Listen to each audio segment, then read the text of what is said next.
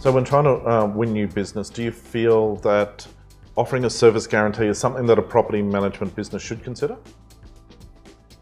When we talk service guarantees, and from my feedback with different property management agencies, is some get it right and some not so right. Some, it's just a piece of paper. Yep. A service guarantee, firstly, and as I said, like all the workshops I do, I do open discussions, and I and everyone puts their hand up, like half the room. We've got a service guarantee, and I say, can you explain it to me? And they say, well, basically we just guarantee what we do. We'll collect the rent and we'll do routine inspections. Um, to me personally, it's It, it's meaningless. It's just a piece of paper that says we're just going to do what you're paying us a management fee to do.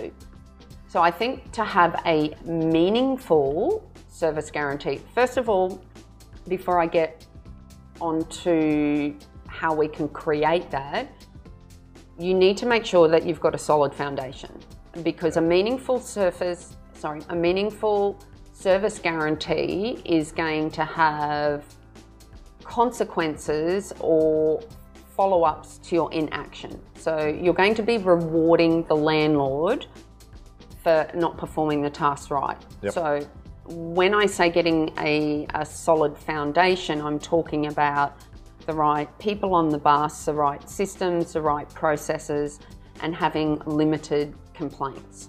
Because if you go to introduce a service guarantee and you don't have those tick-offs, then you're going to be in the red. And the reason you're going to be in the red is because a meaningful service guarantee will include um, some concepts like, if we don't respond to your telephone call or your email within whatever your defined period is, yep, twenty-four or forty-eight hours, we will give you a one hundred dollar gift card. Yep.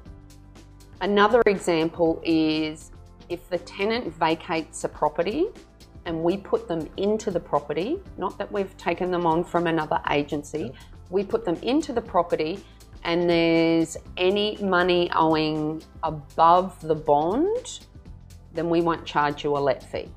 So at the moment, we're now talking about a one hundred dollar gift card, potentially three hundred dollars to one thousand dollars in a missed let fee.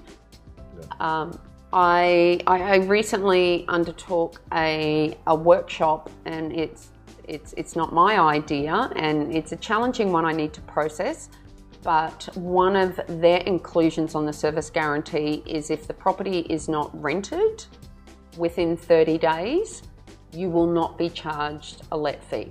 Now, obviously, you've got to be mindful. If you're in a particular suburb or area, yeah, or the market conditions are that time on market is greater than thirty days, then it might not be the wisest decision. The wisest, yeah, yeah. the wisest decision. But I mean, there's a lot of other different ways you can make a, a service guarantee meaningful, but hopefully that gives you sort of an idea of the direction you need to be taking. You need to have a follow-up action for not following through on your promises, or otherwise it, it's worth nothing. It, it could be that if you're unsatisfied with our business, we will give you um, complimentary three-month management to turn it around. Yeah. Because I mean, ultimately, in closing, at the, the end of the day, the asset value of one property on average can be six, seven, eight thousand dollars. We just did a, a due diligence six months ago where the, the average asset value of a property was seventeen thousand dollars, obviously in an upmarket area. Yeah. So you want to you want to be doing everything possible to to retain the business. So a service guarantee helps not only build trust and confidence in obtaining the business, but it helps you retain it as well.